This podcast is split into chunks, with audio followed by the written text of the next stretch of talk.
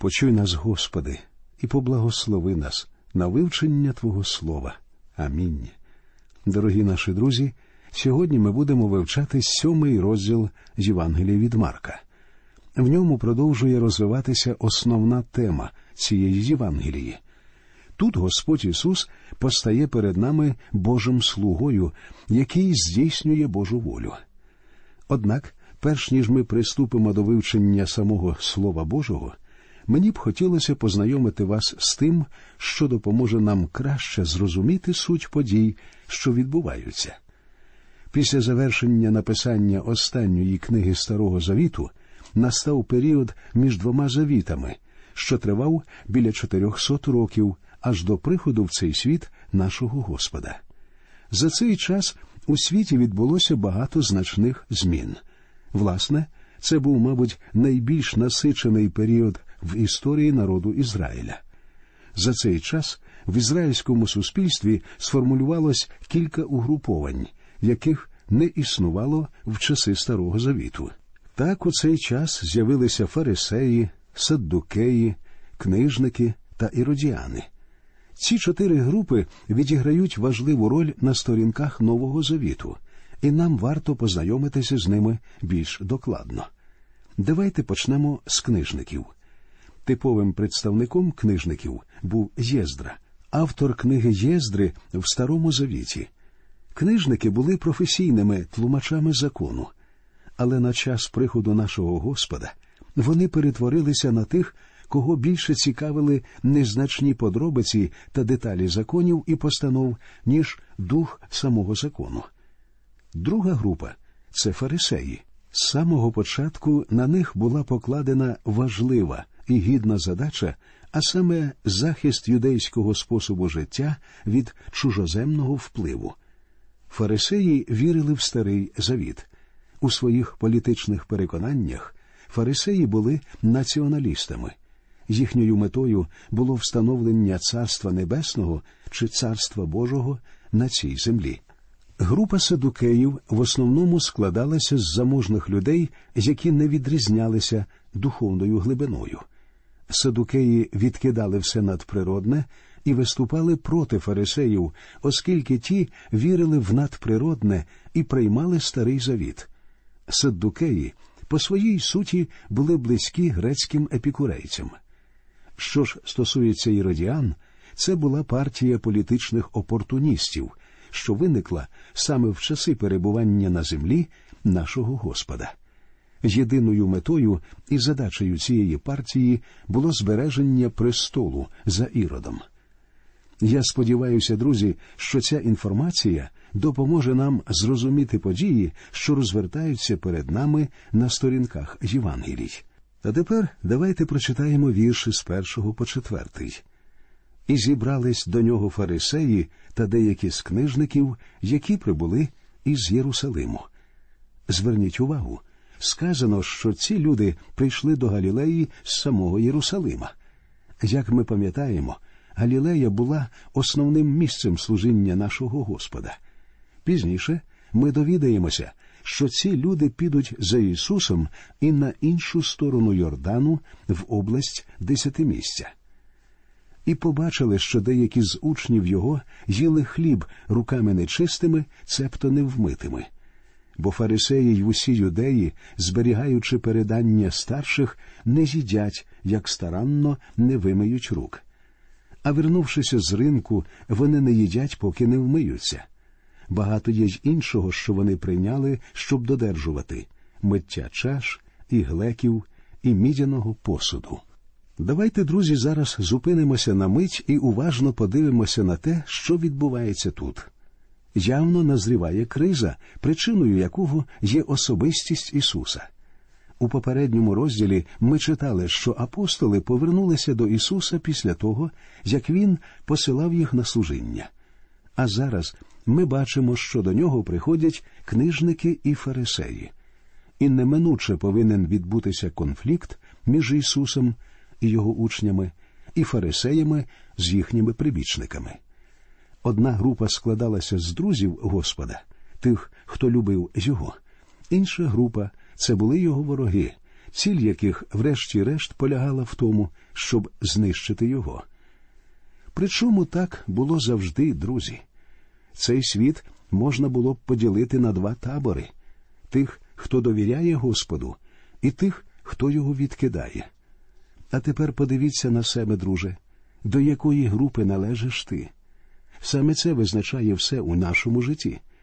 Тобто питання не в тому, членом якої церкви ви є. Питання в тому, якими є ваші взаємини з Ісусом Христом. Саме це є найважливішим питанням у нашому світі. Отже, цілком очевидно, що з Єрусалима прийшла ціла делегація. Їх навмисно послали стежити за Господом. Вони були його інтелектуальними і ідеологічними супротивниками, і їхня задача полягала в тому, щоб піймати його в пастку. І те, як Господь дає їм тут відсіч, є для мене ще одним підтвердженням його божественності. Та й самі його вороги свідчили, що чоловік ще ніколи так не промовляв, як оцей чоловік. Треба сказати, що цим людям дуже легко було обвинуватити Ісуса, оскільки Господь повністю ігнорував усі їхні традиції та правила, чи як вони їх називали, передання старців. У чому ж полягали їхні традиції? Справа в тім, що фарисеї не просто дорікають учнів у порушенні етикету. Вони обвинувачують тут самого Господа в тому, що він не вимагав від своїх учнів дотримуватися традицій. Варто сказати, що тут мова йде про церемоніальне обмивання рук, яке не має ніякого відношення до природної гігієнічної процедури. Марк пояснює це все для своїх читачів, тому що церемоніальні обмивання були звичаєм, властивим винятково культурі Ізраїлю.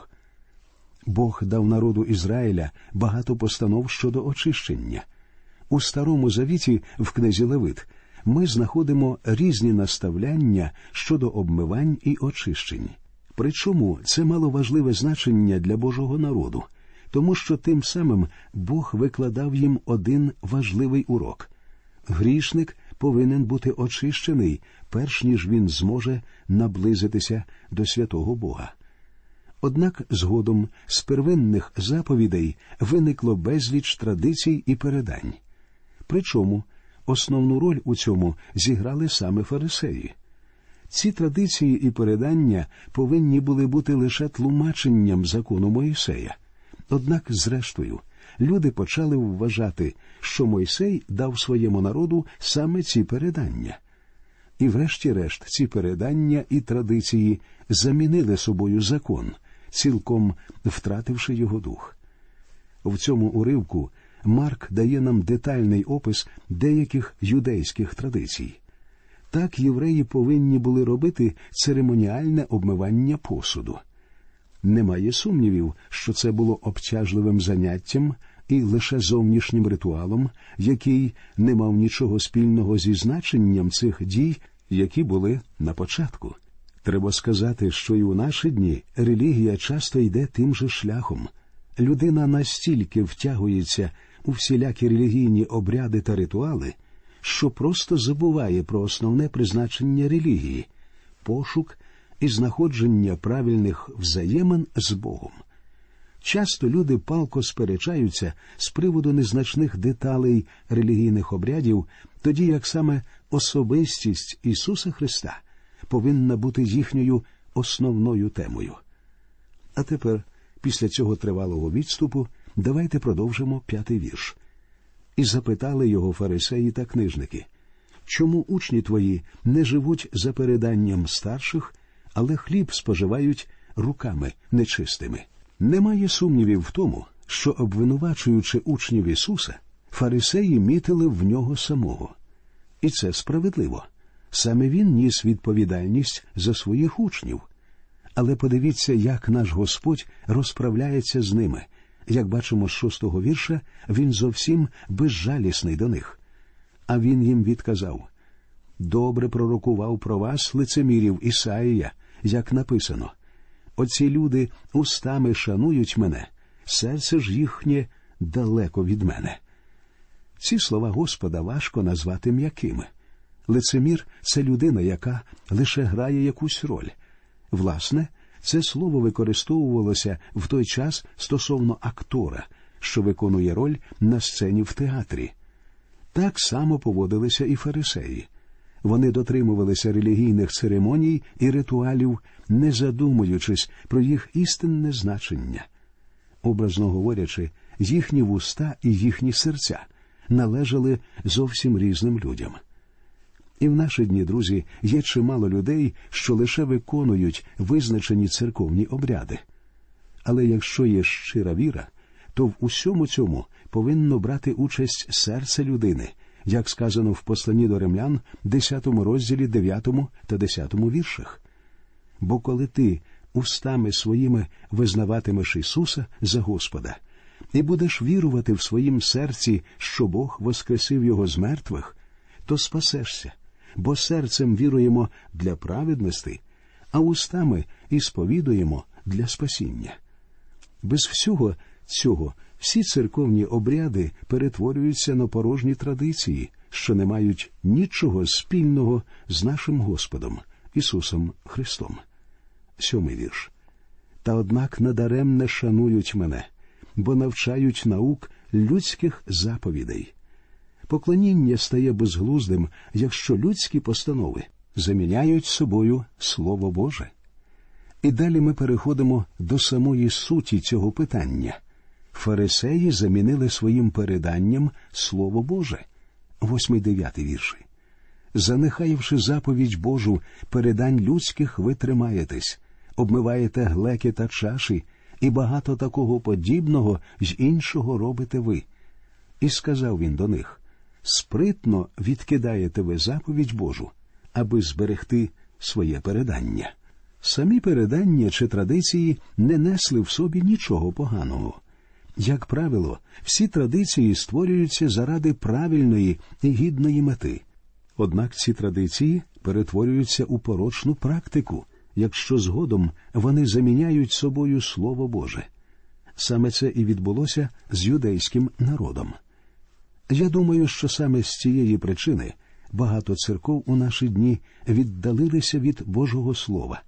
Спершу вони замінили Боже Слово своїм символом віри, а потім цей процес уже було не зупинити. І в результаті основою навчання цих церков ставали погляди самих людей, а також ритуали. Зрештою, від Божого Слова нічого не залишилося. Причому, на жаль, цей процес повторюється знову і знову. У наступних віршах ми бачимо приклад того, що робили фарисеї. Читаємо вірші з 10 по 13. Бо Мойсей наказав Шануй батька свого та матір свою, та хто злорічить на батька чи матір, нехай смертю помре. А ви кажете коли скаже хто батьку чи матері корван, чи дар Богові те, чим би ти скористатись від мене хотів, то вже вільно йому не робити нічого для батька чи матері, порушуючи Боже Слово вашим переданням, що його ви самі встановили. І багато такого ви іншого робите. Друзі, відповідно до закону Моїсея, людина була зобов'язана шанувати своїх батьків, тобто піклуватися про них у старості. Однак юдейська традиція дозволяла людині уникати цього обов'язку перед своїми батьками. Якщо людина не бажала допомагати своїм матері й батьку в старості, вона могла присвятити все своє майно Богу. Це називалося корван, тобто дарунок Богу. Таким чином, після смерті людини все її майно відходило до храму а сама вона при цьому звільнялася від обов'язку піклуватися про своїх стареньких рідних. Але немає сумнівів, що це була пагубна традиція, яка повністю суперечила духу Божого закону, тому що закон велів дітям шанувати своїх батьків. Далі Ісус знову повертається до теми обмивань і говорить про одну важливу духовну істину. По суті, вона вказує на істинне положення речей, вірші з 14 по 16. І він знову покликав народ і промовив до нього Послухайте мене всі і зрозумійте, Немає нічого назовні людини, що, увіходячи в неї, могло б опоганити її. Що ж із неї виходить, те людину опоганює. Коли має хто вуха, щоб слухати, нехай слухає. Тут Ісус вказує на різницю між зовнішнім і внутрішнім. Але учні його слів не зрозуміли і просять дати їм тлумачення цієї притчі. А коли від народу увійшов він додому, тоді учні його запиталися в нього про притчу. І він їм відказав Чи ж і ви розуміння не маєте? Хіба ж не розумієте ви, що все те, що входить іззовні в людину, не може опоганити її? Бо не входить до серця йому, але до живота, і виходить назовні, очищуючи всяку їжу. А далі сказав він, що з людини виходить, те людину опоганює. Питається, що ж виходить з людини? Давайте прочитаємо далі. Бо зсередини, із людського серця виходять лихі думки, розпуста, крадіж, душогубства, перелюби, здирства, лукавства, підступ, безстидства, заведюще око, богозневага, гордощі, безум. Усе зле це виходить зсередини і людину опоганює. Я можу вас запевнити, друзі, що варто вам узяти ранкову газету, і ви знайдете там усе те, про що говорить тут Ісус. Дійсно, в наші дні процвітають лихі думки, розпуста й перелюби, душогубства або вбивства. До речі, гнів це теж вбивство, крадіж. Причому, коли людина ледарює на своїй роботі, це теж крадіжка, здирства, тобто невгамовне прагнення до коросливості, лукавство і підступ, тобто все, що спрямовано на заподіяння шкоди іншим людям, безстидства. Це навіть не треба коментувати. Заведющеє око, богозневага, гордощі. Треба сказати, людську гординю Бог ненавидить більше всього, безум, тобто все те, що робиться без поваги до Бога і до людей. Усе це, друзі, виходить із серця людини. Ось чому Ісус говорить нам вам необхідно родитись згори. І встав він, і звідти пішов у землю Тирську і Сидонську. І, ввійшовши додому, він хотів, щоб ніхто не довідався, та не міг утаїтись. Негайно бо жінка одна, якої дочка мала духа нечистого, прочула про нього і прийшла, та й припала до ніг йому. А ця жінка грекиня була, родом сирофінікіянка. Вона стала благати його, щоб із дочки її демона вигнав. А він їй сказав Дай, щоб перше наїлися діти. Не годиться, бо хліб забирати в дітей і кинути щенятам. А вона йому в відповідь каже Так, Господи, але навіть щенята з'їдять під столом від дитячих кришок. І він їй сказав За слово оце, йди собі. Демон вийшов із твоєї дочки. А коли вона в дім свій вернулась, то знайшла, що дочка на постелі лежала, а демон вийшов із неї. Ми вже зустрічали цю подію тоді, коли вивчали Євангелію від Матфія. Ця жінка прийшла до Ісуса з вірою. Причому спочатку може здатися, що Ісус повівся з нею жорстоко. Але якщо ви пам'ятаєте наші передачі по Євангелії від Матфія, то згадаєте, що ця подія демонструє нам одну велику істину. Ісус готовий прийняти також і язичників, і його заклик звучить Прийдіть до мене усі, струджені та обтяжені, і я вас заспокою. Ця жінка є чудовим прикладом віри людини, яка не належала до народу Ізраїля. І Господь відповів на її благання. Більше того, можна припустити, що Ісус прийшов туди саме для того, щоб відповісти на благання саме цієї жінки.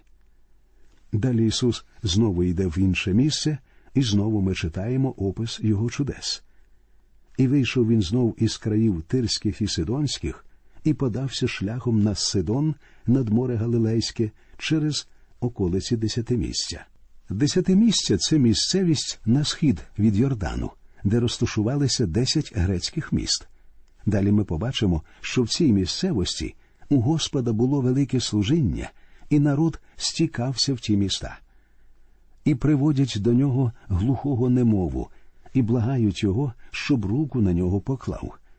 І взяв він його від народу самого, і вклав пальці свої йому в вуха, і, сплюнувши, доторкнувся його язика. І на небо споглянувши, він зітхнув і промовив до нього Ефатта, цебто відкрийся.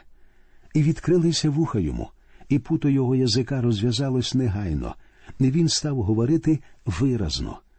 А він їм звелів, щоб нікому цього не розповідали, та що більше наказував їм, то ще більш розголошували. І дуже всі дивувалися та говорили він добре все робить, глухим дає чути, а німим говорити. Цікаво відзначити, як саме Господь зцілив цього немічного. Безсумнівно, що всі ці, на перший погляд, дивні дії повинні були лише сприяти вірі цього нещасного. Після цього чуда було даремно намагатися примушувати юрбу мовчати. Причому саме це чудо дало значний поштовх до розширення служіння Ісуса. Але про це, друзі, ми будемо говорити в наших наступних передачах. Нехай Господь вас рясно благословить. До нових зустрічей в ефірі.